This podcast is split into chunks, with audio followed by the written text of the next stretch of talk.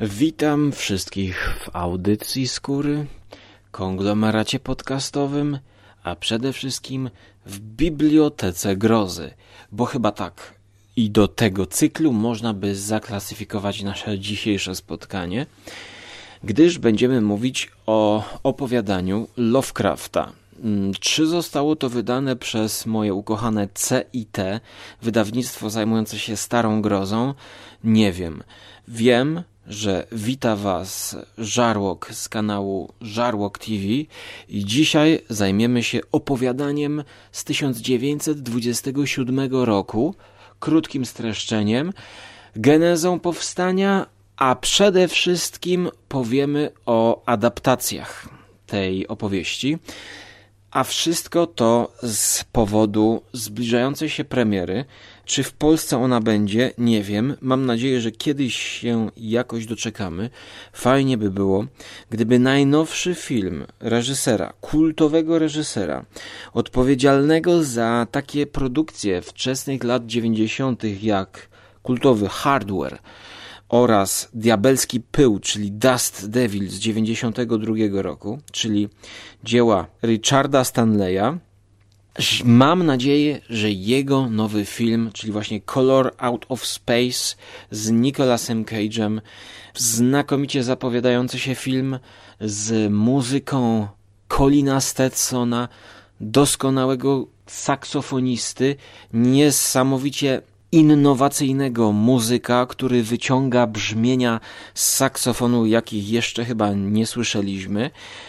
I to, że on robi tutaj muzykę. Mm, mamy tutaj Richarda Stanleya, który również brał udział w kręceniu teledysków dla Fields of Nephilim oraz Merillion w latach 90. Również maczał palce w kiepskiej wyspie doktora Moro 2011 mm, rok to mówi nam, że jeszcze on do końca nie umarł. Teatr Bizarre tutaj też miał swój udział w postaci krótkometrażowego segmentu w takiej antologii. I to wszystko robimy dlatego, aby dobrze Was przygotować do tego seansu, gdyż y, można przeczytać tekst Lovecrafta bądź obejrzeć jakieś ekranizacje. Czy tak jest najlepiej, czy najlepiej czekać, e, to dowiemy się pod koniec. W każdym razie mam resztki herbaty, mam miód pitny z cytryną. Jest mi już za słodko, bo zjadłem chyba pół litra lodów. Przytyłem 6 kilo, kiedy ostatnio się ważyłem, więc raczej 7. jest ze mną coraz gorzej i nie pozostaje mi, jak zająć się najlepszym opowiadaniem Lovecrafta, albo przynajmniej jednym z najlepszych jego opowiadań, które on sam też uważa i krytycy za jedno z najlepszych jego osiągnięć.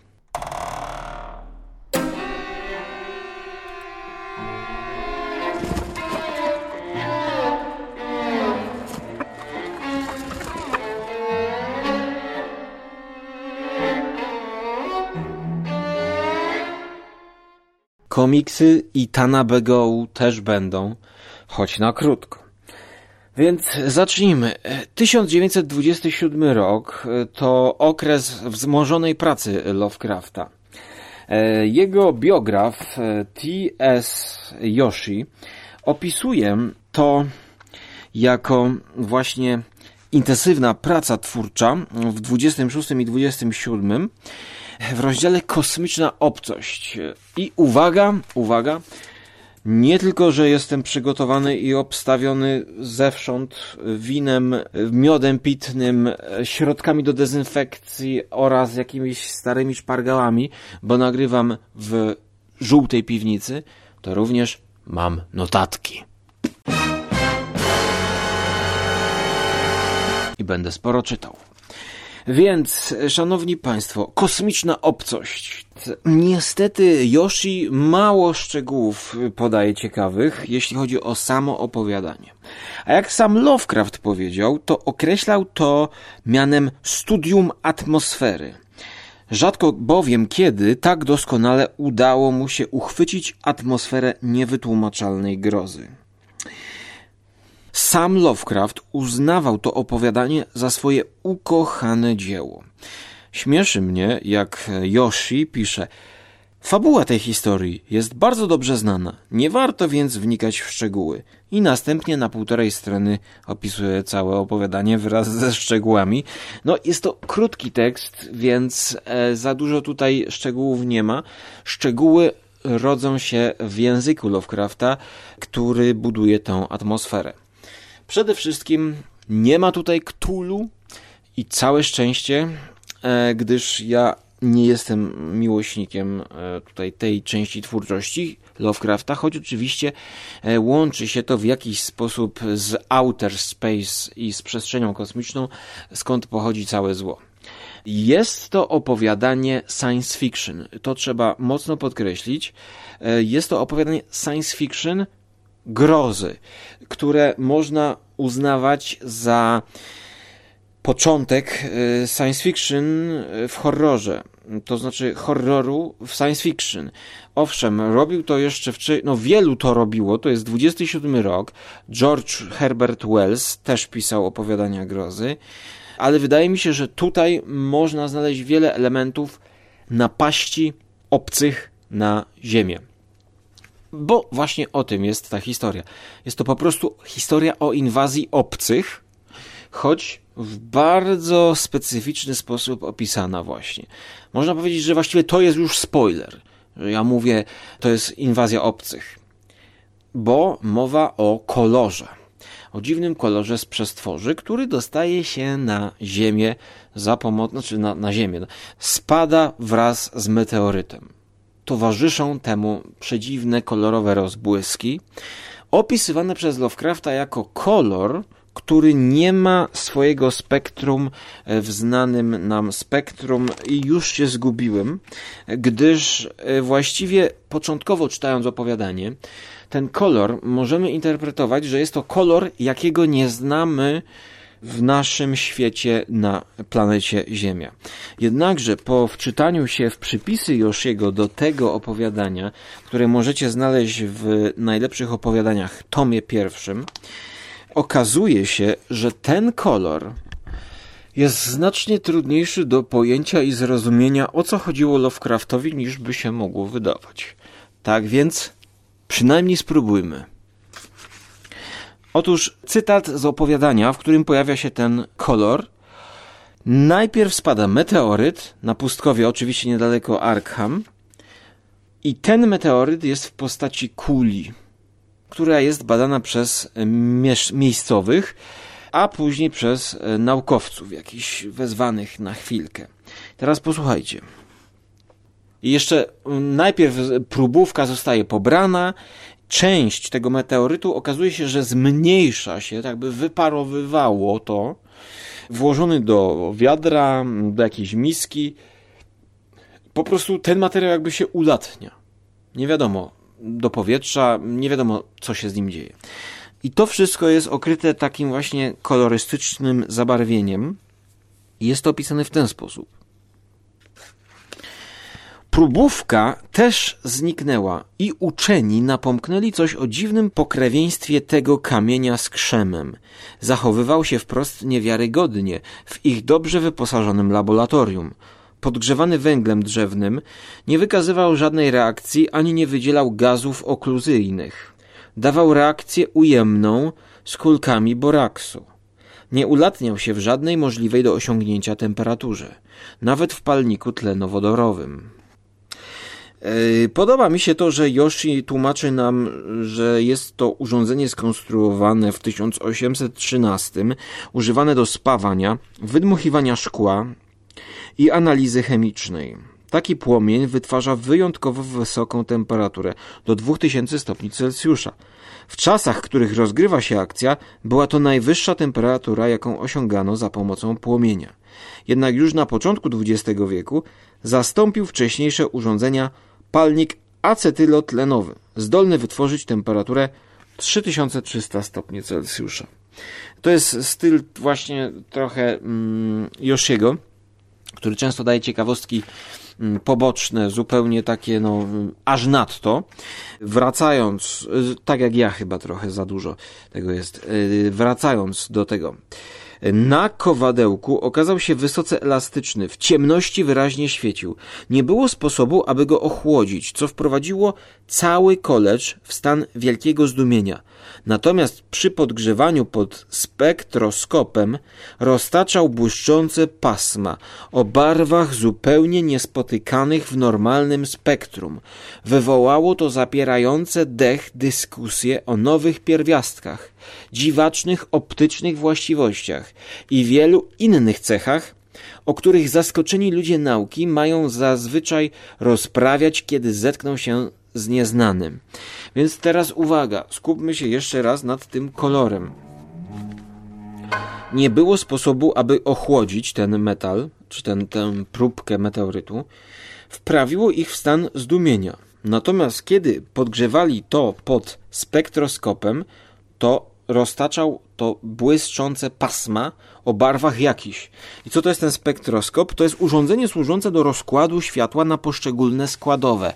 Powtarzam, urządzenie służące do rozkładu światła na poszczególne składowe fale o różnej długości tworzące spektrum. Spektrum, czyli te fale to jest spektrum. Ci, którzy pamiętają okładkę ciemnej strony Księżyca, wiedzą, jak pryzmat rozszczepia światło na e, różne kolory. Teraz ja zaraz dojdę do momentu, w którym przestanę rozumieć, o czym mówię i przestanę mieć pewność, czy ja dobrze zrozumiałem to, co przeczytałem, więc bierzcie pod to poprawkę, bo nie mam w rodzinie fizyka. Tak jak e, mieszkańcy jednego z odcinków Twilight Zone pod tytułem The Little Girl Lost, którzy w sytuacji, kiedy ich dziewczynka, córeczka zniknęła, zadzwonili po pomoc fizyka, a nie policji. Niestety ja nie mogę zadzwonić do fizyka. Natomiast podczas rozkładu tego światła, żeby zobaczyć spektrum, które spektrum pokazuje wszystkie rodzaje fal widoczne dla ludzkiego oka. Te o częstotliwości wyższej to fale ultrafioletowe, a te o niższej podczerwone.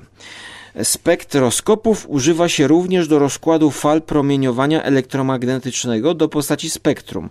Widmo, czyli spektrum, to się nazywa wymiennie, widmo pasmowe wytwarzają cząsteczki, w odróżnieniu od widma liniowego wytwarzanego przez atomy oraz widma ciągłego wytwarzanego przez materię gęstą. Odniesienie tej opowieści do błyszczących pasm o barwach zupełnie niespotykanych w normalnym spektrum, jak również dalsza wzmianka o nieznanym widmie, czyli tutaj cały czas Lovecraft, który znał się na chemii, odwołuje się do stricte konkretnych e, zjawisk no, fizyczno-chemicznych, które on zna, więc ja tutaj podejrzewam, że on miał w głowie jakiś konkretny być może kolor. Według Josiego jest to zamierzonym paradoksem, bo kolor, choćby najbardziej niezwykły, w tej opowieści może zostać dostrzeżony przez ludzkie oko. A mimo to nie występuje w zwyczajnej formie na spektrum. I to jest właśnie jakby kluczowe, wydaje mi się, że no naprawdę potrzebuje fizyka, który to wyjaśni, dlatego że dalej sam Lovecraft pisze tak.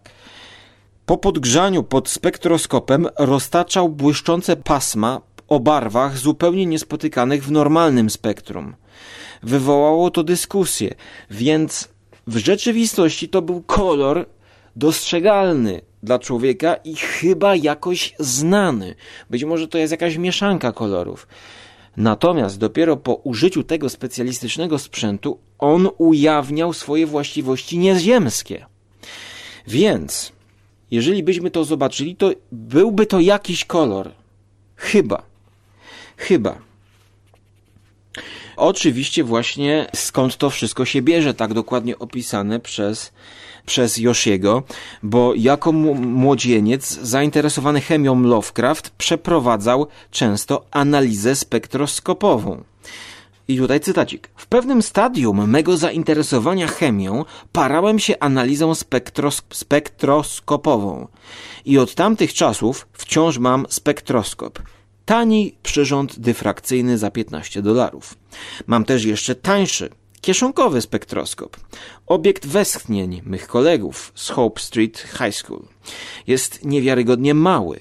Wsunąć go można do kieszeni kamizelki, nie powodując nawet wybrzuszenia. A jednak skierowany ku promieniom słonecznym daje czyste, jasne, małe widmo z wyraźnymi liniami Frenhow-Frampa. I to jest cytat z Lovecrafta z jego listu do Alfreda Galpina z 1918 roku. Więc wypadałoby kupić sobie ten spektroskop, ale podejrzewam, że Richard Stanley właśnie do tego doszedł i być może w tych jakże kolorowych trailerach to jest ten kolor, który tutaj jakoś został osiągnięty, być może nie wiem, nie wiem, jest to element do wgłębienia. Aczkolwiek trzeba było to poruszyć, gdyż sam kolor jest ważny w tytule. I również w adaptacjach twórcy będą na różne sposoby to interpretować i pokazywać. Jak chociażby w komiksie Tanabe Go, czyli Kolor z innego świata, mm, rzecz y, napisana i wydana w roku 2017 w Polsce w kwietniu, pierwotnie 2015, czyli H.P. Lovecraft The Color Out of Space Isekai no Shikisai Lovecraft Keseka Sushushu i kolor. Właśnie mamy tutaj kolorowe wstawki. Jest to manga, którą czytamy od końca.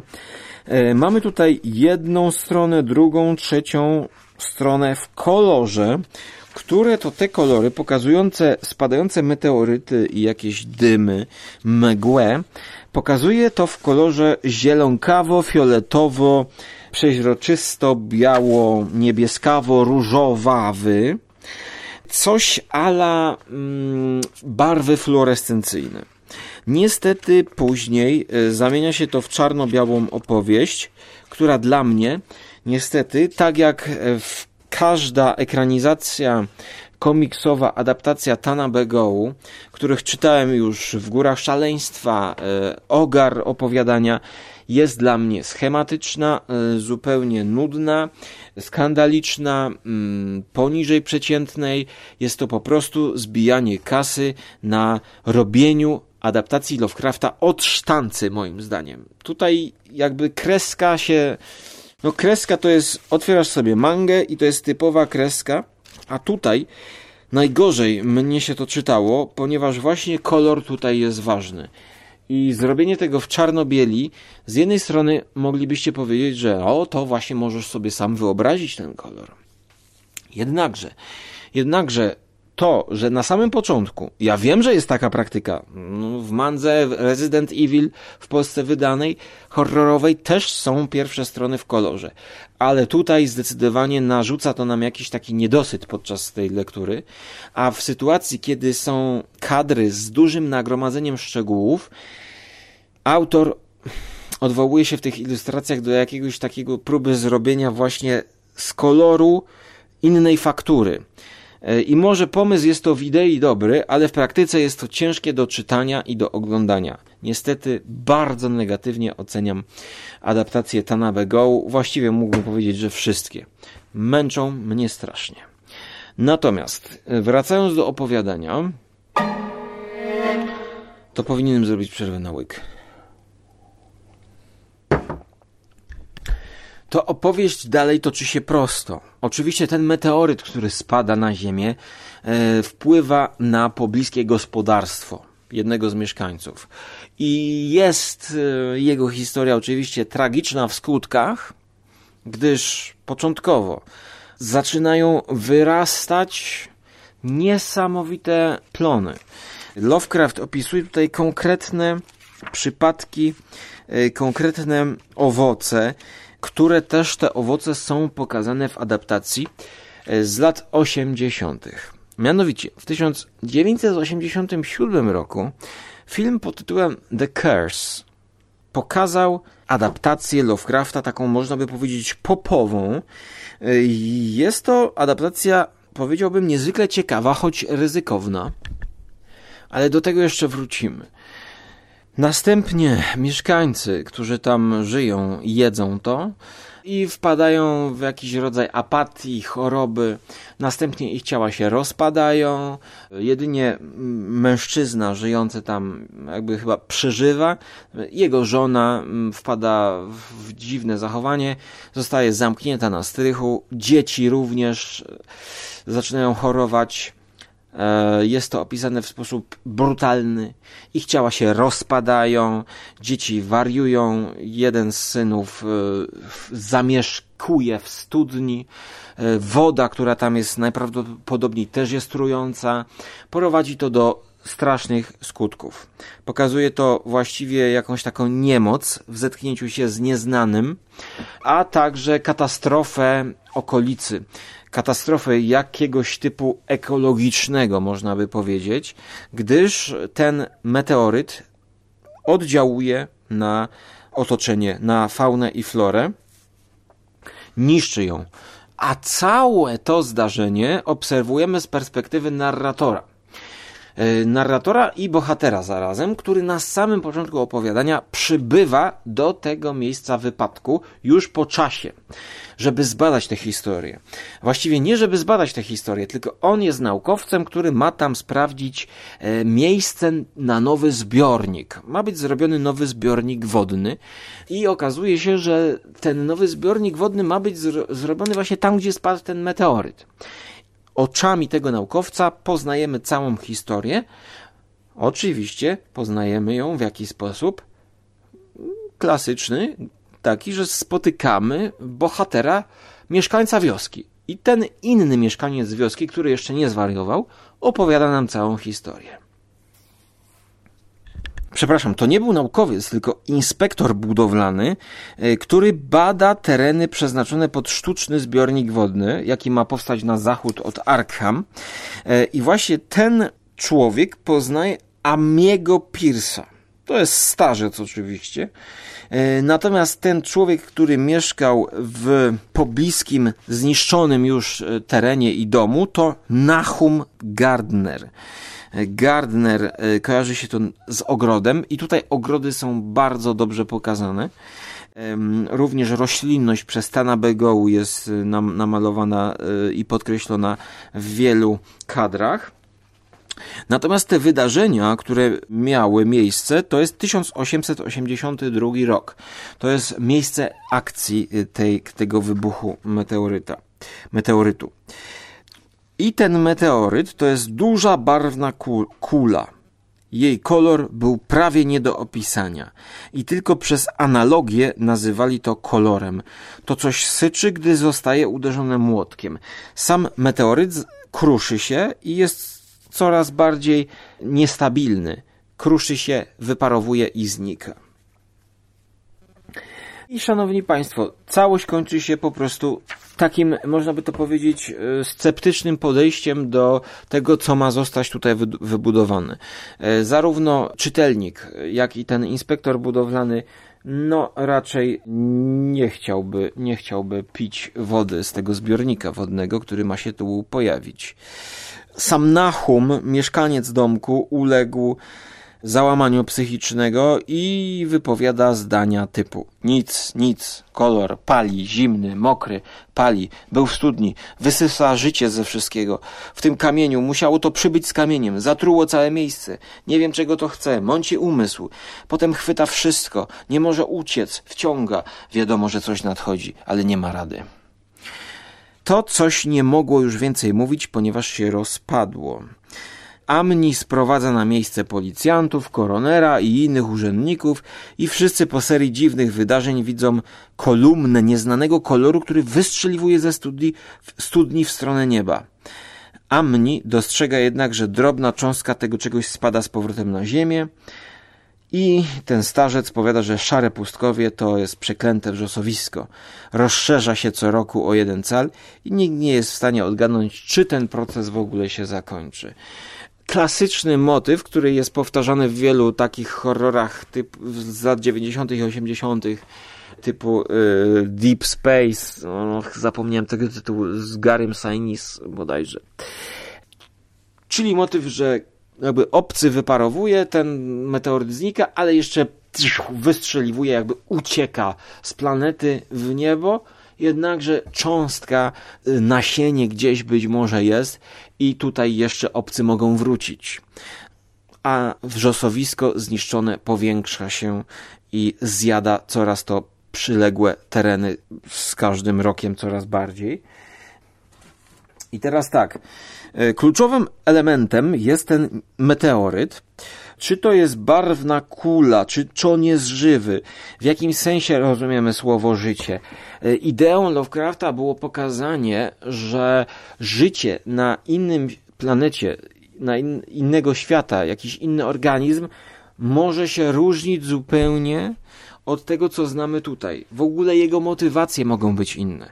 Wydaje mi się, że myśl, jaka przyświecała Lovecraftowi, jest podobna, jaka przyświecała Stanisławowi Lemowi, kiedy pisał Solaris, gdzie chciał pokazać osobny byt, obcego właściwie, w postaci oceanu jakiejś na planecie, który kontakt z obcym jest na zupełnie innych zasadach, niż byśmy wyobrażali sobie oglądając produkcje z lat 50., które oczywiście wszyscy uwielbiamy.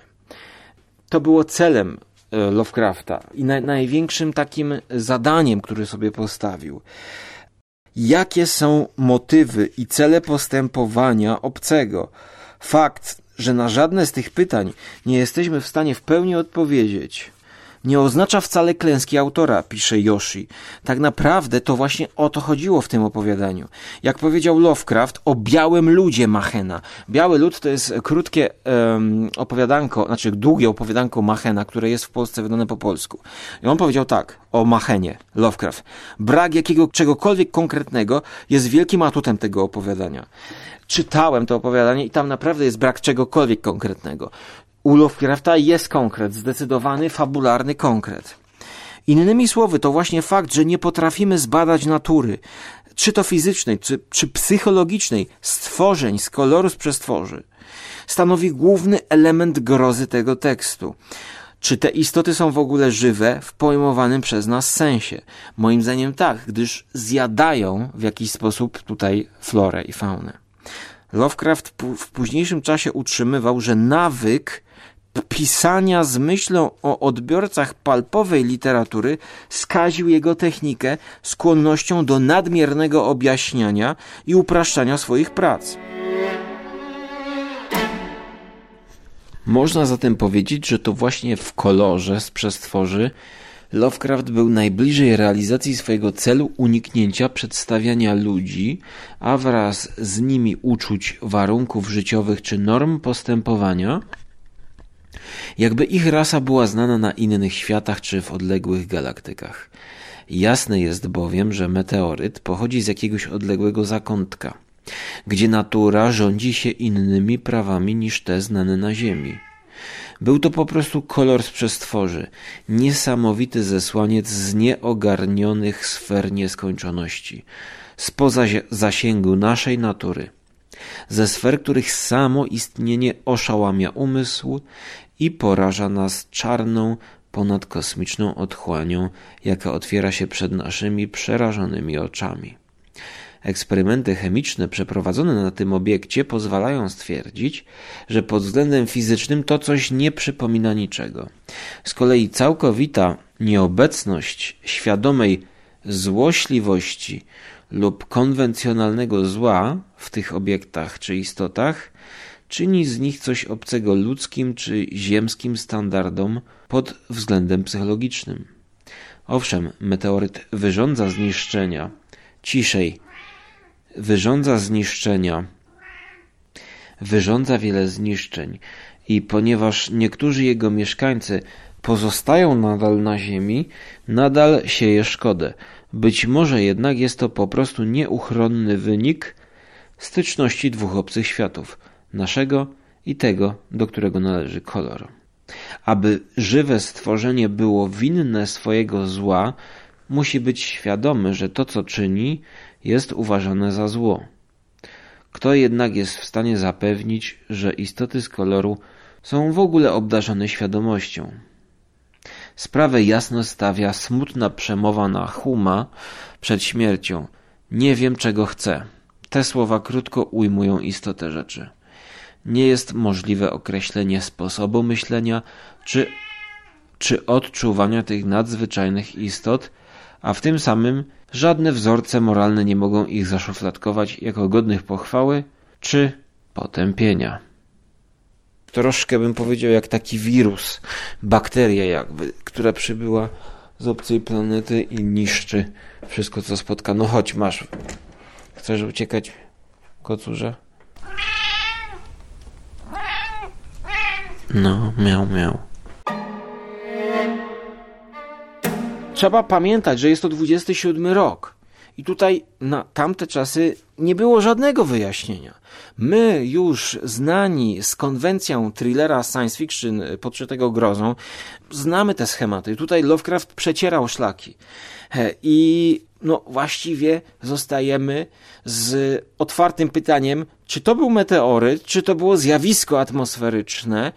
Sami sobie odpowiadajmy. Ja uważam, że to wrzosowisko cały czas się tam rozszerza w tym opowiadaniu i niebawem jak wyjdę z piwnicy, to mam nadzieję, że się nie okaże, że jest tutaj e, za progiem. Czyhające. Lovecraftowi udało się to, w mojej opinii. I właśnie to miało straszyć, to, że my nie wiemy, jaki jest cel tego obcego organizmu.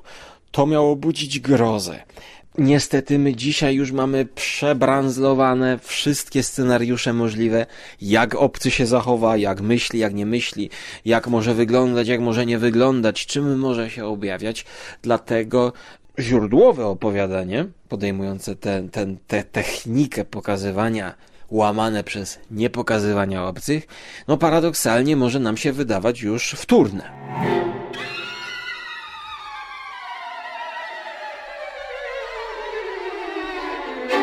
Wzruszenie. Co ciekawe, Yoshi pisze, że jest bardzo wzruszające. No, posłuchajmy. W momencie, w którym Ammi oznamia Nahumowi, że woda w studni jest zepsuta, Nahum go ignoruje.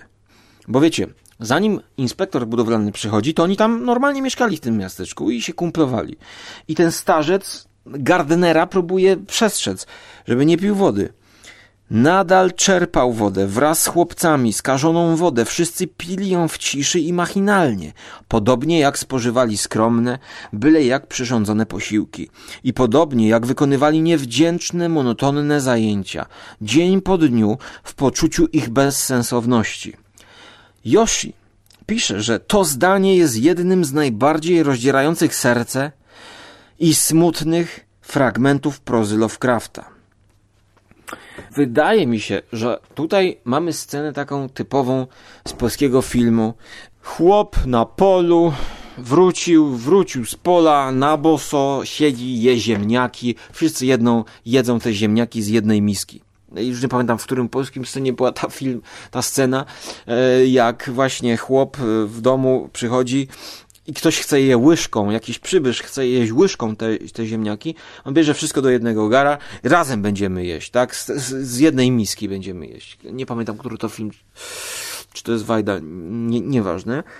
W każdym razie do tej sceny i do tych odczuć znowu odwoływali się twórcy z 87 z filmu The Curse. Pomimo, że The Curse było świadectwem swoich czasów, lat 80., to jednak w jakimś pokracznym tutaj interpretacji jest to wzruszenie i próba pokazania tej sytuacji. Gdyż tam mamy sytuację podobną, no, no, no jest to adaptacja, nie podpisana chyba w kredytach, że jest to na podstawie Lovecrafta, gdzie mamy pana domu, gospodynię, brata starszego grubasa złośliwego i brata młodszego. There are places where nothing ever seems to change.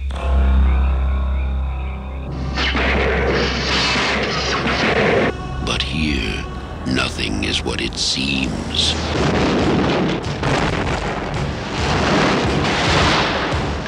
He saw it. Something came out of the sky. A meteor or something. No one believed it. Don't be talking about things you don't know nothing about. Nie, ten, ten, ten starszy brat się obżera I właściwie to on jest takim obżartuchem, który cały czas tyje, tak jak prowadzący właśnie Żarłok TV musi się wziąć za siebie. Kiedy widzimy już to, to skażone jedzenie, jakieś kurczaki, to, to on się zajada, on się zajada. Więc jest troszkę to puszczone w stronę konwencji e, Bad Taste e, Petera Jacksona, no bo w latach 80. robiło się to lżej. Jest to troszkę z przymrużeniem oka zrobione, ale widać, że twórcy The Kers, pomimo że wielu może to od czci wiary odżegnywać, przeczytali ze zrozumieniem opowiadanie Lovecrafta. Na pewno warto obejrzeć e, The Curse. It makes vegetables taste weird. There's nothing wrong with the water.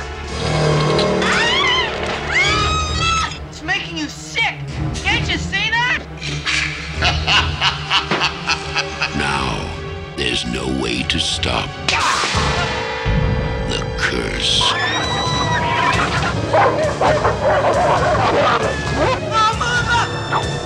Klątwa stanowi zadziwiająco dobrą adaptację koloru z przestworzy, nakręconą przez Davida Keitha ze scenariuszem autorstwa Davida Haskina.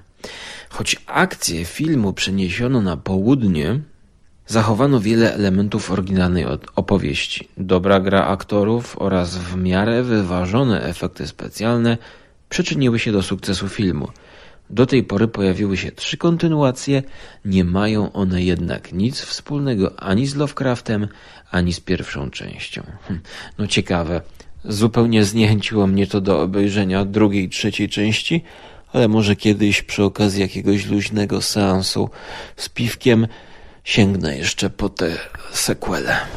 It has come from the heavens, but what it has brought is hell.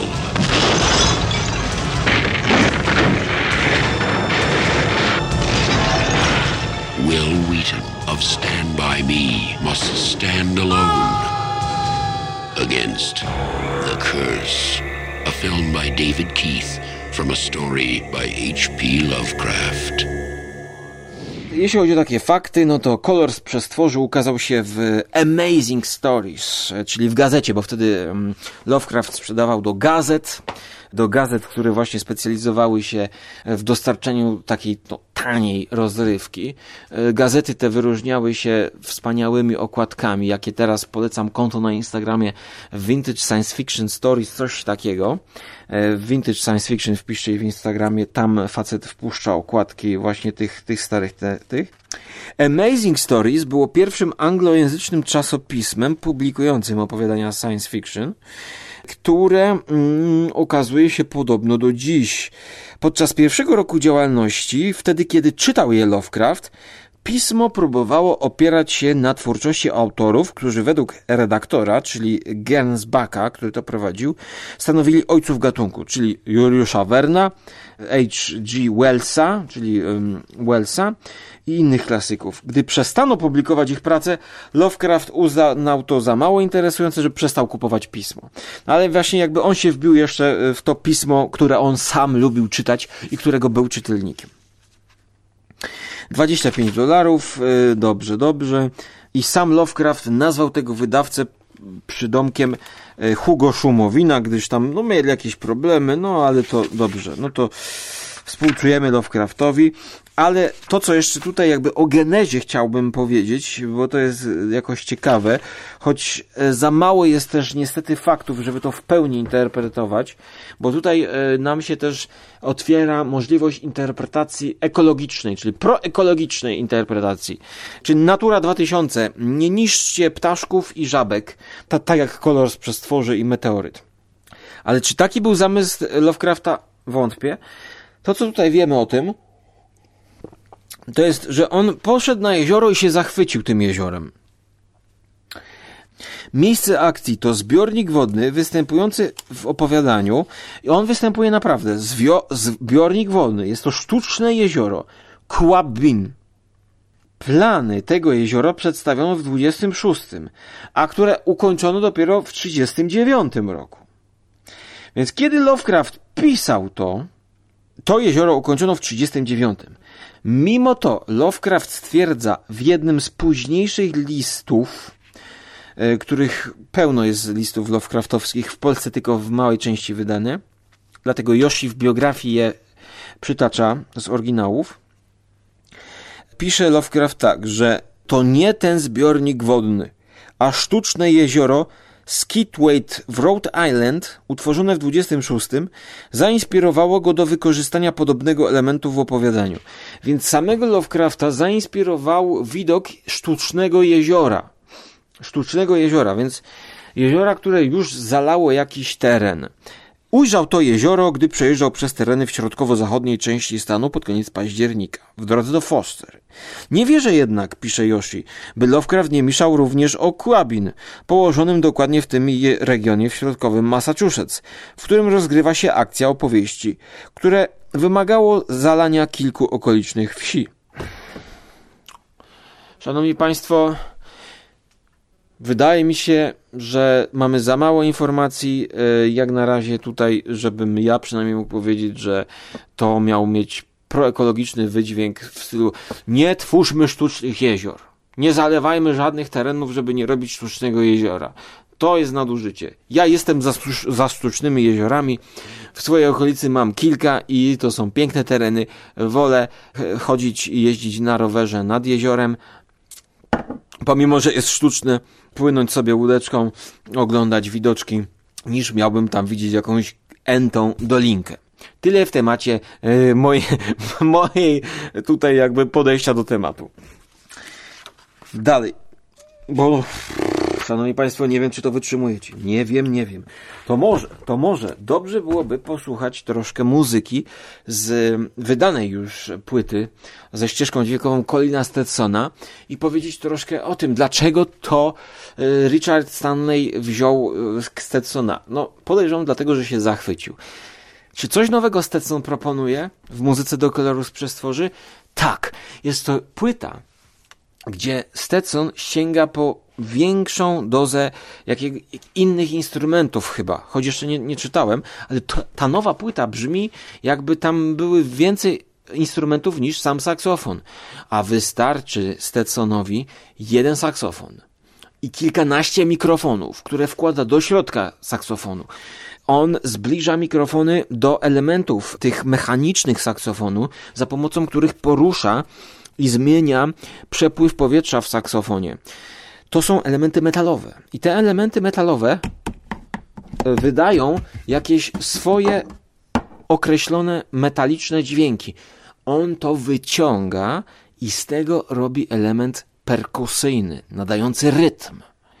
Jest to geniusz saksofonu. Przy okazji, znakomity aranżer, który współpracował e, z bandem, e, czy z, z, z Bon Iver.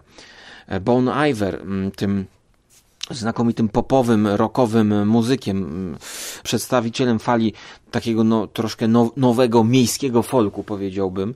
Znakomicie, znakomita razem współpraca i Bon Iver uwielbiam.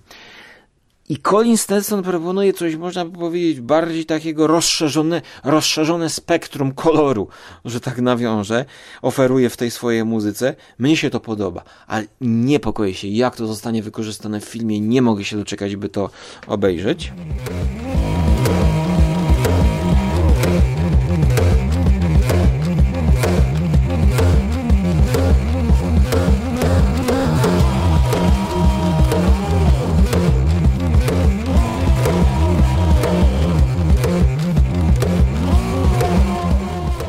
Natomiast wracając do mm, samych ekranizacji, czy będziemy mówić o ówczesnym krytyku Edmundzie Wilsonie, to jest czołowy krytyk amerykański, który w 1944 roku nie darzył szacunkiem Lovecrafta, ale właśnie docenił to opowiadanie. Posłuchajcie. W opowiadaniach Lovecrafta da się jednak dostrzec czasem jego poważniejsze uczucia i zainteresowania. Miał wyobraźnię naukową, całkiem podobną, choć dużo pośredniejszej klasy, do tej przejawionej we wczesnych dziełach Wellsa. Kolor z przestworzy stanowi większą lub mniejszą zapowiedź skutków wybuchu bomby atomowej. zaś cień spoza czasu nie tak znowu nieudolnie omawia perspektywę geologicznych eonów oraz ideę kontroli chronologii czasowej. Okej, okay, no i to jest krytyk, który właśnie już, już, już moim zdaniem nadinterpretuje trochę, chociaż można się doszukiwać w tych scenach e, pokazanej przyrody, która jest już przyrodą postapokaliptyczną, po apokalipsie. Inżynier, który w pierwszych scenach przychodzi i ogląda te, te, te drzewka, kiedy on dotknie tego drzewka, to ono się rozpada w pył, w proch. Te sceny mamy chyba w pierwszej adaptacji, których Lovecraft był niechętny. On chyba nawet nie zezwolił na jakąś adaptację radiową jednego ze swoich tekstów, ale w filmie z 1967 roku pod tytułem Die, Monster, Die jest ta scena pokazana. 65 rok, przepraszam, to film Daniela Hallera, e, który później zrobił Horror w Dunwich, kolejną ekranizację Lovecrafta. Film z, Boli z Borisem Karloffem w roli Nahuma. Jeżdżący na wózku Boris Karloff mieszka właśnie, jest, jest, tym, jest tym ojcem, który jest w posiadłości, gdzie niedaleko spadł meteoryt. Natomiast w roli tego e, inżyniera mamy Nika Adamsa. Dołożono tutaj um, motyw miłosny, powiedzmy. I tutaj proszę odłożyć śmiechy na bok, bo ja uważam ten film za bardzo fajny. Sprawił mi ogromną radość. Obejrzałem go drugi raz przed nagraniem tej audycji. Jest to coś dla miłośników Hammera. Wątek miłosny no, był wprowadzony właśnie, żeby to zbliżyć do e, produkcji, znaczy, no to, to jest brytyjska produkcja. E, ale jeszcze e, posłuchajcie, co pisze o tym sam Yoshi. Ale właśnie na samym początku jest pokazana ta scena, kiedy przychodzi ten przybysz. Właściwie to nie znamy jego zawodu. To jest w tej ekranizacji zmarginalizowane. Tu przychodzi młody mężczyzna do tej kobiety, która jest nie wiemy czy więziona, czy spętana tam jakoś, napisała do niego wiadomość, żeby do niej przyszedł ją odwiedzić. Chyba coś ich łączy. I on przez pierwsze 15 minut, o matko, jakie to jest cudowne pierwsze 15 minut filmu. Gdyby cały ten film był taki, dostałby 9 na 10. On przechodząc, najpierw przyjeżdża, dojeżdża samochodem, a jeszcze wcześniej mamy intro pokazujące ten kolor, napisy początkowe, cudownie zrealizowane. W tle właśnie przeróżne kolory e, grają nam jakieś tutaj mm, jakby chemiczne reakcje tworzą. Coś, co później robił Terence Malik e, w tym, w tym filmie, e, gdzie właśnie przez pierwsze pół godziny mamy jakieś historię świata. No to tutaj jest coś, coś w tym klimacie. Okazuje się, że mam zasięg jeszcze w tej piwnicy. No, no rewelacja, jest internet. 15 minut musicie to obejrzeć. They fought for their love in a world haunted by horror. What was that?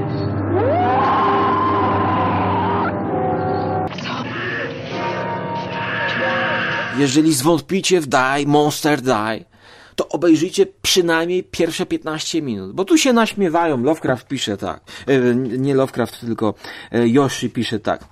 E, warto wspomnieć słowem o wczesnych adaptacjach medialnych dzieł Lovecrafta. Koszmar w Dunwich w 1949 roku przystosowano do emisji radiowej. Wykonano go w melodramatyczny sposób, którego Lovecraft tak się obawiał, gdy odmawiał praw do adaptacji snów w domu wiedźmy. No więc, no jakby Lovecraft nie żyje, no to nie może niczego odmówić. Dobra, ściągam bluzę, bo robi się tak gorąco. W tym czasie wyprodukowano trzy filmy na podstawie Lovecrafta. The Haunted Palace 64 polecam. Giń stworze giń oraz The Shattered Room 67. Pierwszy był częścią adaptacji Poego, reżyserowanych przez Rogera Cormana. Musicie to obejrzeć, ale to inny tekst, więc nie mówimy o nim dzisiaj.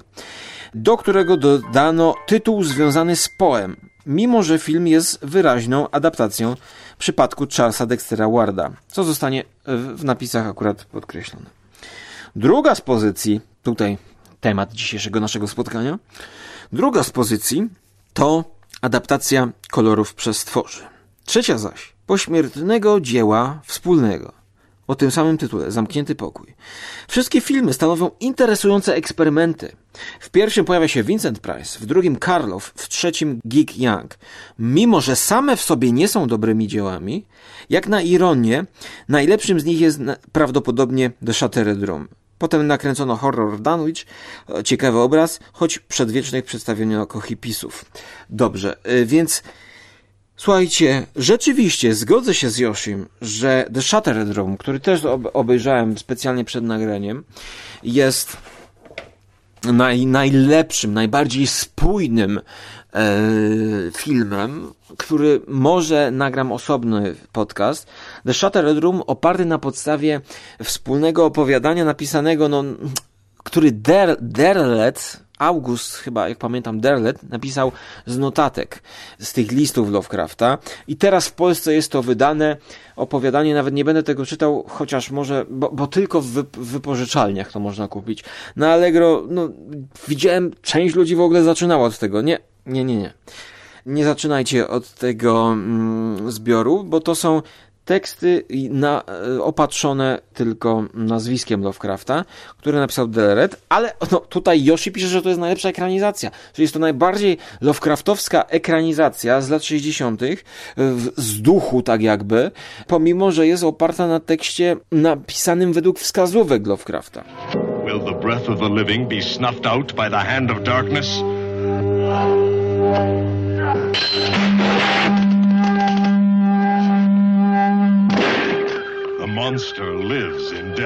Shattered Room y, bardzo dobry, bardzo wysoko oceniam, też go dwukrotnie oglądałem, mm, ale Łukaszu, Łukaszu, Żarłoku, skup się na kolorze z przestworzach.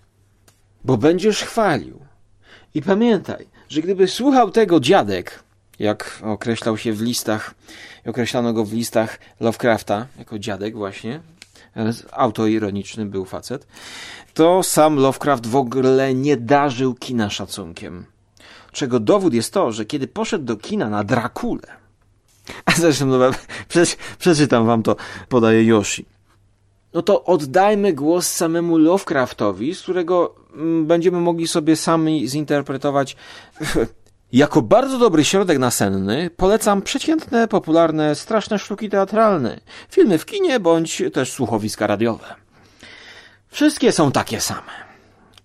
Czy cytuję Lovecrafta? Płaskie, przewidywalne, sztuczne. W istotny sposób pozbawione jakiejkolwiek atmosfery. Pełne żenujących wrzasków, mamrotania i powierzchownych, powielanych sytuacji. Pamiętam, że jeszcze w latach dwudziestych zdrzemnąłem się na projekcji The Bed. Nietoperz.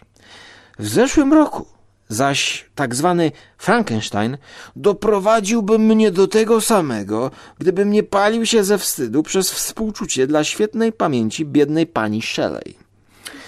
Ach, a ekranizacja Drakuli z 31, której początek widziałem w Miami na Florydzie. Po prostu nie byłem w stanie dotrwać do momentu, w którym miała objawić się prawdziwa ponurość filmu. Wolałem pójść na spacer w otchłań przesyconej woniami księżycowej tropikalnej nocy. Lovecraft to człowiek, który wyszedł z Drakuli Toda Browninga. Więc cieszy mnie, że reżyserzy podejmują mimo wszystko po swojemu próby interpretacji i ekranizacji jego fabuł i jego twórczości. Get out of this room. Boris Karloff, never before more demoniacal. He takes you beyond the boundaries of shock. Kolor z przestworzy stał się podstawą dla film, filmu Giń stworze Giń. American International to jest ta wytwórnia właśnie, której pracował Corman. Natomiast w Wielkiej Brytanii był zatytułowany Monster of Terror e, w reżyserii Daniela Hallera. Scenariusz napisał Jerry Sol. Jak pisze e, Yoshi. Jest to przykry przypadek adaptacji, w której wszelkie zmiany w stosunku do oryginalnego opowiadania wyszły na gorsze. W wyniku czego dostajemy zwyczajną hollywoodzką tandetę. Po pierwsze, akcja filmu rozgrywa się nie w Nowej Anglii, tylko w Anglii. Próba zobrazowania przeklętego wrzosowiska jest ża żałośnie kiepska. Po drugie, dodano wątek miłosny. A po trzecie, historia opatrzona została szczę szczęśliwym zakończeniem. Boris Karlow dzielnie stawia czoła swej roli niedołężniałego Nahuma, Whitleya. Imię z właściwego opowiadania połączone ze zmienionym nazwiskiem z, z koszmaru Dunwich. Jego starania jednak zostają zaprzepaszczone przez głupawych Nika Adamsa oraz Susan Farmer. Wydaje mi się, że tutaj Yoshi bardzo ostro potraktował ten film, z tego powodu, że on właśnie próbuje nam do tej historii dodać coś więcej. Ale gdyby mieli to zrobić literalnie, to by wyszło coś, co robi Tanabe Go. Ja krytykuję. Tutaj widać próby połączenia koloru z przestworzy bardziej może z mitologią Cthulhu, gdyż okazuje się, że w tej piwnicy to, to, tam są jakieś lochy, tam jest jakieś miejsce kultu, które to kult najprawdopodobniej uskutecznia Boris Karlow. Mamy tam zielone, fluorescencyjne światło, jakiś dziwny relief, rzeźba właściwie, jakaś studnia też jest zakopana. Pod koniec filmu przenosimy się tam mm, i toczy się w ogóle walka pomiędzy Borisem Karlowem, który nie chce tej córki wypuścić, chce, żeby ona mieszkała i oczywiście chłopak będący przybyszem z zewnątrz jest no, największym zagrożeniem według niego. Mnie się to oglądało cudownie. Jest to taki popis w drugiej połowie takiego no, rozpasania adaptacyjnego. Nie wiem, zróbmy coś ala Dzień Tryfidów. Pokażmy owoce pokażmy, e, jak to właśnie wpłynęło na w szklarnię. Mamy sceny ze szklarni, bardzo kojarzące się z późniejszymi adaptacjami e, nawiedzonego domu na wzgórzu, który też było kilka wersji. Mm. Jest to film kolorowy, e, którego pierwsze 15 minut jest arcydziełem według mnie, gdyż to wrzosowisko, według Josiego źle pokazane, jest pokazane właśnie w duchu Rogera Cormana, czyli kręcone w studio. Żeby zrobić to naturalistycznie, to trzeba by chyba dopiero zaczekać właśnie na Color Out of Space z Nicolasem Cage'em. Odpowiedni budżet. Natomiast tutaj próbowano to zrobić środkami teatralnymi. Właśnie z duchu produkcji Hammer. No tutaj American International to były dwie jakby tutaj, no nie wiem czy współgrające, ale uzupełniające się, powiedzmy tak, wytwórnie tworzące te horrory z lat 60. Moja ocena tego filmu to 6 na 10. Co z tego, że przenieśli to do Anglii? Okej, okay, no to jest American International, ale kręcony w Anglii. Scenerie przecudowne. Zwróćcie uwagę na tych wieśniaków, którzy tam, jak to jest, jak napięcie jest zbudowane, kiedy obcy przybysz przyjeżdża, chce pożyczyć rower. Nikt nie chce taksówka go nie chce zawieźć. Nawet facet, który tam sprzedaje rower, wypożycza rowery, to nie chce mu wypożyczyć rowera, no to może kupić, no nawet mu nie sprzeda tego rowera. Wszyscy wiedzą, że miejsce, do którego chce dostać się ten obcy przybysz, jest w jakiś sposób nawiedzone. Nikt nie chce mieć z tym nic wspólnego. To jest siłą tego początku. Oczywiście zgodzę się, że ta aktoreczka jest tam w pewnych scenach zbędna. Mamy wręcz kuriozalne motywy, kiedy ten nie tyle co narrator, ale ten inspektor, ten przybysz z zewnątrz musi chodzić, musi zwiedzać to. Troszkę mi się kojarzy to z taką grą komputerową a la Silent Hill, nie wiem, Resident Evil, że my chodzimy po tym domostwie, które tutaj jest zamienione na wielki dwór, wielkie, wielkie gmaszysko. Nie tak jak domek w opowiadaniu Lovecrafta, malutki, yy, wiejski domek yy, biednych ludzi rolników jakiś. E, to jest, to jest siedziba Hawira. Gotyckie wręcz wnętrza mamy. To chodząc po tych, kiedy jest już napięcie, oni próbują uciec tu gdzieś, znaleźć, co tu się w ogóle dzieje, uratować. Ten, ten, ten młodzieniec mówi do kobiety, chodź ze mną tu, a zostań teraz, chodź ze mną. Ona jest po prostu jak kwiatek do kożucha, raz tu, raz tam. Zrobiony bohater dwuosobowy z bohatera, który spokojnie mógłby być jednoosobowy ale chronologicznie jest to mm, obraz, na którym warto się mimo wszystko skupić, no bo następny raz, kiedy sięgnięto po adaptację, to były właśnie lata 80. Bardzo dziwnym filmem jest z kolei The Curse Crimson Cult w Wielkiej Brytanii zatytułowany jako Curse of Crimson Altar, e, stanowiący bardzo luźną adaptację snów w domu wiedźmy. Mm, dobrze, to nie to chciałem przeczytać. Czekajcie. Mm, o, jest. Klątwa. E, czyli The Curse Transworld 1987 rok. To jest coś dla miłośników Stranger Things, to jest coś dla tych miłośników retro. Film w reżyserii Dawida Keita. Ten reżyser znany jest z filmów typu Dalsze przygody Tennessee Bucka z 88, czyli jest nieznany. Tak, to klątwę zrobił reżyser nieznany. Choć mamy tutaj e, znanego aktora Will Wheaton, bo właśnie tutaj w, w, młodym wieku grał jednego z tych chłopaczków mieszkających na farmie i Claude, Claude A. Atkins, grający Natana. No, to jest znany, dobry, starej daty aktor, e, którego znamy z Planety Małp, z takich klasycznych produkcji jak Rio Bravo, e, Kto sieje wiatr, czy Zabójcy The Killers o charakterystycznej, grubej posturze, taki szeroka twarz, mięsiste ciało, powiedziałbym, i on gra właśnie tego gospodarza. You heard me. Stop it. Do not blaspheme the Lord. I don't care how it started, but it's stopping now. Be kindly affectioned one to another with brotherly love. Romans chapter 12 verse 10. Now, let's shake hands and be as brothers. Get out of those clothes and come to breakfast. Dodany tutaj jest wątek tak, jak, takiego kultu, ale jakby no mm, kultu Pana. Tutaj on chwali Pana zawsze. Mm, zbiory, trzeba iść na pole w imię Boga, wszystko w imię Boga.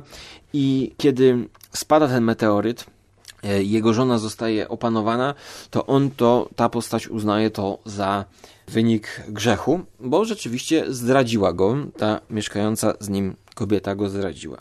To jakby wszyscy no, nie potrafią zinterpretować tego um, zjawiska, choć mamy kulę pokazaną, ewidentnie jest to adaptacja tego opowiadania.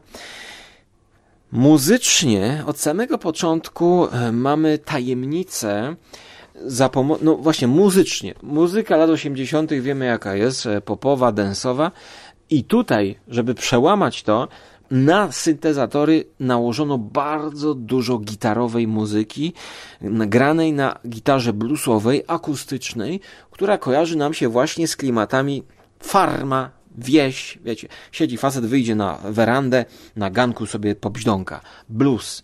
I to tworzy nam taki tajemniczy klimacik, który próbuje wyciągnąć ten film z lat 80.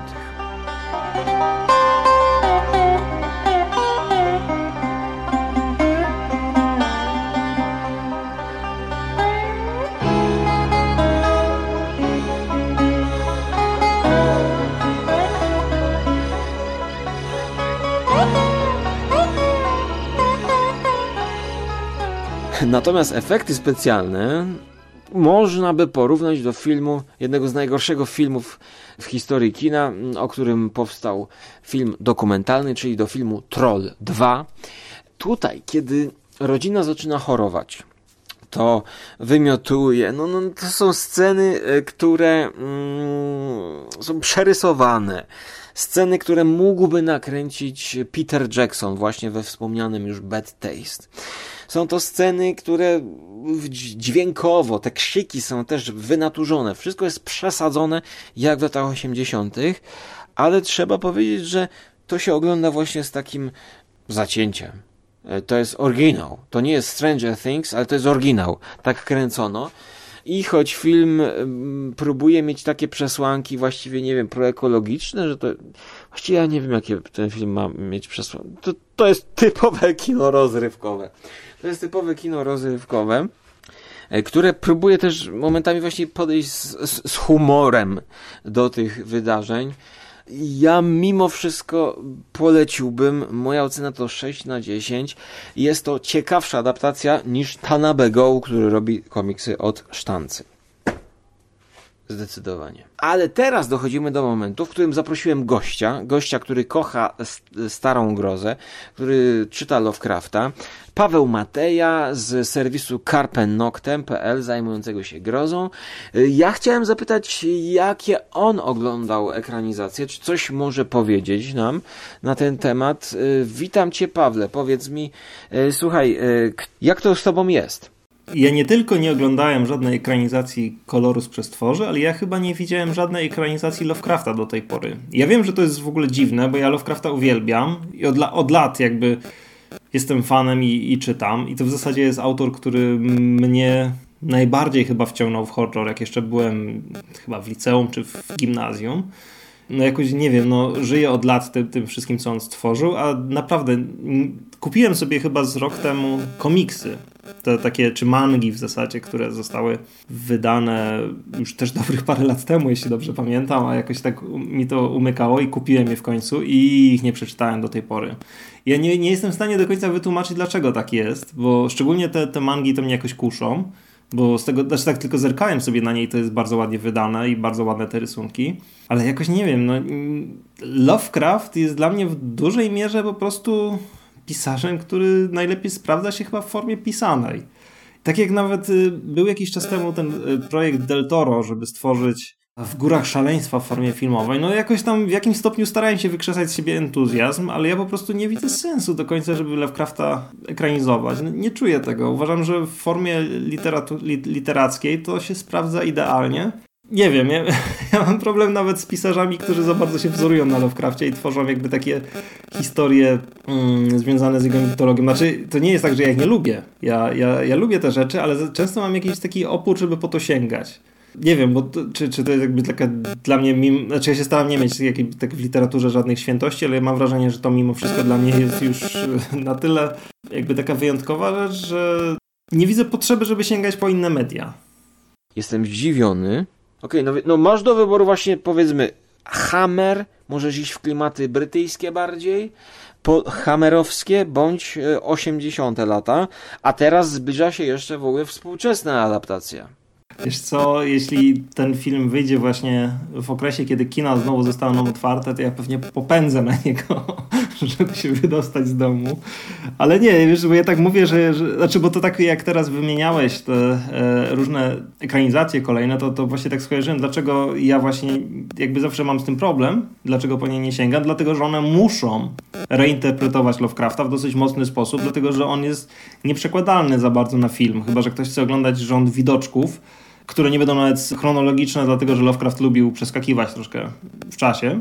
I jakby on jest nieprzekładalny, więc żeby coś przełożyć, to trzeba to zmienić. Trzeba w zasadzie no, zrobić adaptację. Znaczy, nigdy nie przeczytałem chyba o żadnej adaptacji Lovecrafta, która by była 10 na 10. I dlatego chyba po niej nie sięgnąłem, ale faktycznie jeśli jest szansa na to, że w końcu wyjdzie jakaś dobra, to ja myślę, że będzie taki moment, wiesz, gdzie ja się przełamię i zobaczę wszystko.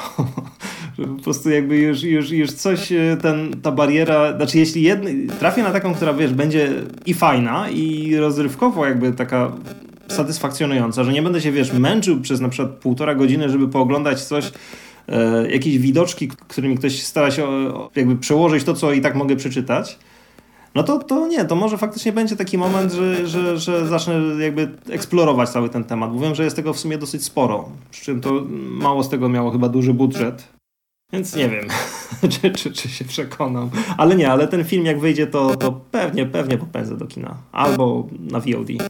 Polecam, polecam. E, mam nadzieję, że no fajnie byłoby się spotkać w kinie, to obejrzeć. Ciekawe podejście, rzeczywiście. Również dziękuję. Do usłyszenia. Dosłowne adaptowanie Lovecrafta nie ma sensu. Jak widać, Pawła to odżegnało. Znaczy, Pawła by to w ogóle nie zachęciło, bo język Lovecrafta jest tak inny i osobny, że trudno go przełożyć na obraz. Literalnie. Zachowywanie dialogów nie ma sensu. Przecież tam jest pełno narracji. Zostawienie narracji Zofu to by skancerowało każdy film przeładowawszy go samą narracją. Dlatego to, co robi Tanabe Go, powtarzam, jest e, według mnie no, mm, no prze, prze, e, przeładowane dialogami. Tutaj jest bardzo dużo dialogów, w których nic się nie dzieje na kadrach i postacie rozmawiają. I ten tekst, na, nawet jak tutaj próbuje zachować może dialogi Lovecrafta, to, to, to, to, jest, to jest puste. To jest, to jest puste w oderwaniu od całej reszty Lovecrafta. Dlatego ja sobie robię nadzieję na Color Out of Space no, z Nicolasem Cage'em, który, który najbardziej ten film kojarzy mi się tak z Mandy. Jeśli spojrzeć na e, trailer, na kampanię, w ogóle początkowo jak zobaczyłem plakat, to ja myślałem, że nowy film Panosa Kosmatosa tego właśnie od Behind the Black Rainbow i Mandy i wydaje mi się, że jest to reżyser, który spokojnie mógłby to zrobić po swojemu, właśnie w takim ambientowym, horrorowym klimacie. E, no dobrze, ale skoro Paweł Mateja boi się, boi się zmierzyć z jakimiś ekranizacjami Lovecrafta, to ja, e, pomimo, że no nie jestem w stanie tutaj omówić wszystkich. E, mamy film niemiecki z 2010 roku, pełnometrażowy The Color Out of Space. To proponuję krótki metraż. Na koniec powiem Wam o filmiku, który możecie sobie obejrzeć na e, YouTubie. Produkcja pięciominutowa z 2017 roku.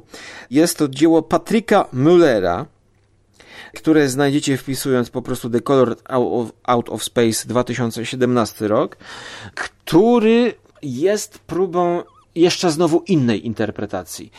Pokazania takiej impresji, właściwie impresji kilku obrazów samego wrzosowiska.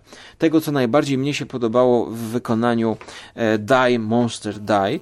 I tutaj właściwie reżyser rozkłada ręce na, na początku. On, e, biorąc, robiąc tego film krótkometrażowy, on mówi, że no nie jestem w stanie zekranizować e, Lovecrafta. Oczywiście jest to film niskobudżetowy, jest to film właściwie bez budżetu, gdyż jego główną zaletą jest to, że jest zrobiony na specjalnym, vintage'owym aparacie, na, kan- na prawdziwej kamerze Lomochrom 16 mm filmie. To jest vintage camera on truly unique Lomochrom 16 mm film. This is a beautiful exercise in the surreal. Tutaj jest to kamera jakaś, która mm, film, czyli um, mówię o samym e, taśmie chyba. Rzeczywiście wygląda to jakby to było nakręcone na taśmie.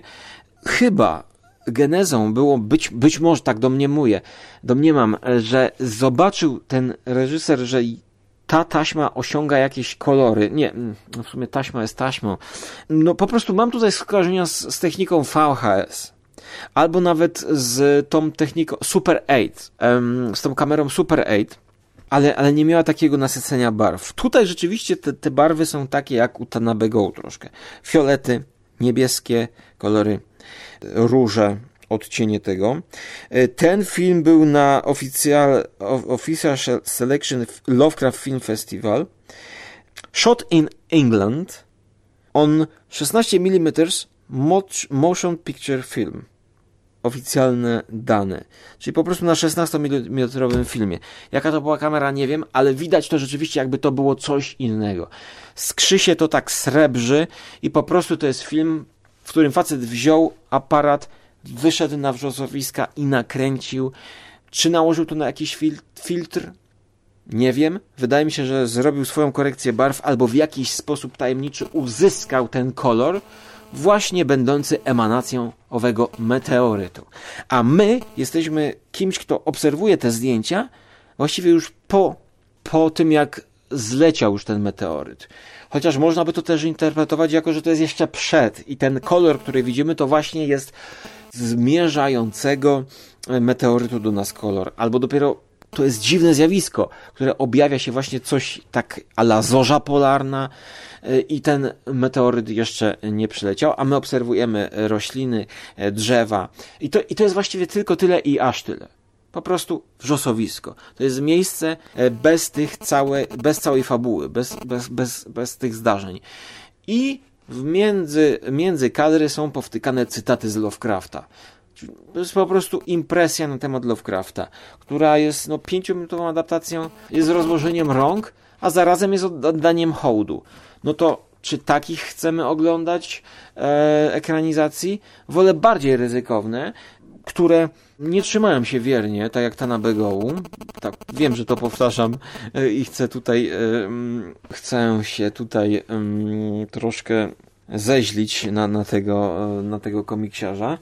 A co ciekawe, to właśnie dwutomowa wielka kniga w paszczy szaleństwa, nie, In the Mountain of Madness, w Górach Szaleństwa będzie zekranizowane ponownie w komiksie, zadaptowane. W Polsce to będzie wydane, nawet nie wiem, czy to już nie jest. Jestem bardzo ciekawy i to właśnie jest kolejny dowód na to, że żeby zekranizować Lovecrafta, to trzeba mieć jakiś pomysł. Bo tutaj już, jak widziałem samą okładkę, kojarzy się to z pisemkami dla dzieci, słuchajcie. Z takimi cieplutkimi rysuneczkami, e, jakichś ciekawych domków, e, wręcz e, jak z pocztówki. Jestem bardzo zajawiony, e, bo Lovecrafta w oryginale to ja mogę poczytać, a tutaj chcę mieć jakąś interpretację. W dzisiejszym odcinku przedstawiłem Wam to wszystko, co zresearchowałem jak mogłem. Jest jeszcze otwarty najbardziej spójny film The Shattered Room, który Wam polecam. Lovecraftowski. Aczkolwiek e, nie jest to horror science fiction. Jest to e, horror pokazujący, no to jest taki horrorowa wersja ban, dzikiej bandy sama Pekin Pacha. Pokazujący, pokazujący starcie cywilizacji w postaci przybysza z, obc, z, z miasta, który przybywa ze swoją kobietą, żoną do e, wioski i tam są wieśniacy. E, wieśniacy, na, na czele których stoi Oliver Reed, znakomity aktor, potężny człowiek, który jest takim bestialsk, taką bestialską emanacją wieśniaka, mm, który dobiera się do kobiety, tej blondynki, yy, pięknie wymalowanej, ułożonej dziewczyny, ale która ma pochodzenie stamtąd. Znakomicie użyta jazzowa muzyka, perkusja, rodem użyta tak jak w filmie mm, Whiplash oraz w filmie Birdman, już w 67 w Shattered Room e, właśnie użyto e, rozedrganej, takiej rozimprowizowanej perkusji jazzowej, żeby ukazać sceny jakiegoś pościgu, szukania, ucieczki, a, a także samych emocji, podnoszenia poziomu napięcia emocjonalnego, gdyż w scenie genialnie zmontowanej, w której ta blondynka udaje się na spacer, na plażę, nad morze, sama. E, widzimy właśnie scenę jakiegoś gwałtu dokonywanego przez tych wieśniaków w oddali. Montaż plus muzyka. Muzyka perkusyjna, właśnie taka ostra, przyspieszająca, kojarząca się z filmami typu Nóż w wodzie, może troszkę z muzyką komedy i, i z tym, co robi Polański, to rzeczywiście to, to jest wyreżyserowane jakby przez Polańskiego. E, mamy starcie właśnie czy będzie pokazany właśnie gwałt, który wyniknie, który właśnie czy wyniknie, czy nie wyniknie. No, napięcie niesamowicie podniesione do granic wytrzymałości i właściwie taki mamy no, napinanie się struny i klasycznie pokazany sytuację ofiary. Jeżeli ofiara zacznie uciekać i okaże strach, tym gorzej dla ofiary, a wręcz może samą ucieczką i okazaniem strachu spowodować napaść. To jest wielokrotnie poruszany temat na, jeśli chodzi o naukę samoobrony i tego typu yy, spraw, i tego typu zagadnienia. Yy, a ja już powiem wam, że naprawdę nie mam sił, nie mam sił, bo chciałem przyspieszyć, chciałem szybko to zrobić, bo jeszcze chcę obejrzeć The Curse of Crimson Altar. A jak kończę to teraz nagrywać, to jest godzina 2.01. I z wielką niecierpliwością czekam, aby móc obejrzeć wersję z Nicolasem Cage'em. Dajcie mi znać, może oglądaliście jakieś inne ekranizacje. E, jest duże pole. No na pewno można pogrzebać i jeszcze coś wygrzebać. E, ja nie byłem w stanie przedstawić wszystkiego, przedstawiłem to, co jest e, najbardziej mainstreamowe i znane. A jeżeli na koniec miałbym radzić, jak przygotować się do ekranizacji, to powiedziałbym paradoksalnie, żeby się nie przygotowywać. Żeby dać tym samym wyraz zaufania Richardowi Stanleyowi i może obejrzeć sobie Dust Devil i Hardware, przypomnieć jego wcześniejsze produkcje, zobaczyć jaka będzie jego interpretacja. I na pewno radzę posłuchać ścieżki dźwiękowej Colina Stetsona i również przygotować się pod tym kątem. Czyli przesłuchać dwie pierwsze płyty Colina Stetsona. Matko, jakie to są doskonałe płyty. Świadectwo naszych czasów odzwierciedlone w muzyce nagranej na jednym saksofonie. Arcydzieło. Arcy... Chodzi oczywiście też komputerowo, to jest podrasowane. Są też gościnne udziały bodajże Lori Anderson, znakomitej wokalistki. No, ja czuję, że to jest jakieś wydarzenie.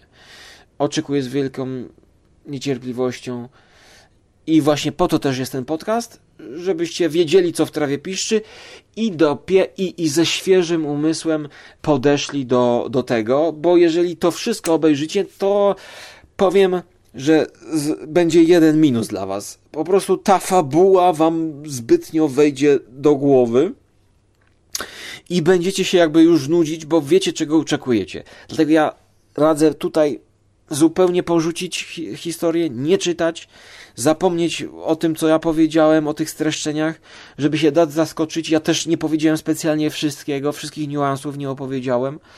Więc ja bym radził, żeby nie oglądać te, tych żadnych ekranizacji kolor Out of Space, tylko mm, jakby próbować nasycić się tym atmosferą Lovecrafta i obejrzeć sobie coś z innej beczki, ale tak jakby zbliżając się delikatnie do klimatów Lovecraftowskich, czyli The Shattered Room, zamknięty pokój, bo tam też jest motyw gdzieś zamknięcia na strychu kogoś, jak właśnie w kolorów z przestworzy.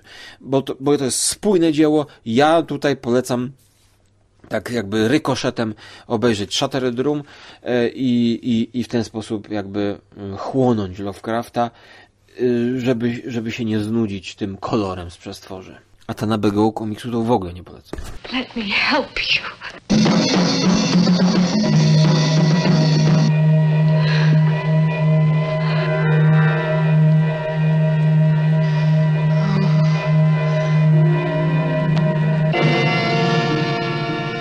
Sleep one night in the house with the shuttered room. And you may never want to sleep again.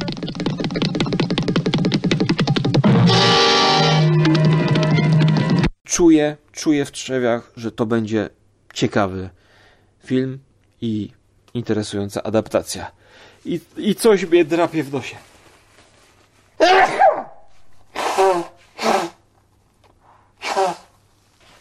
No to zrobiłem już prawie, że duet na saksofonie z Colinem Stetsonem.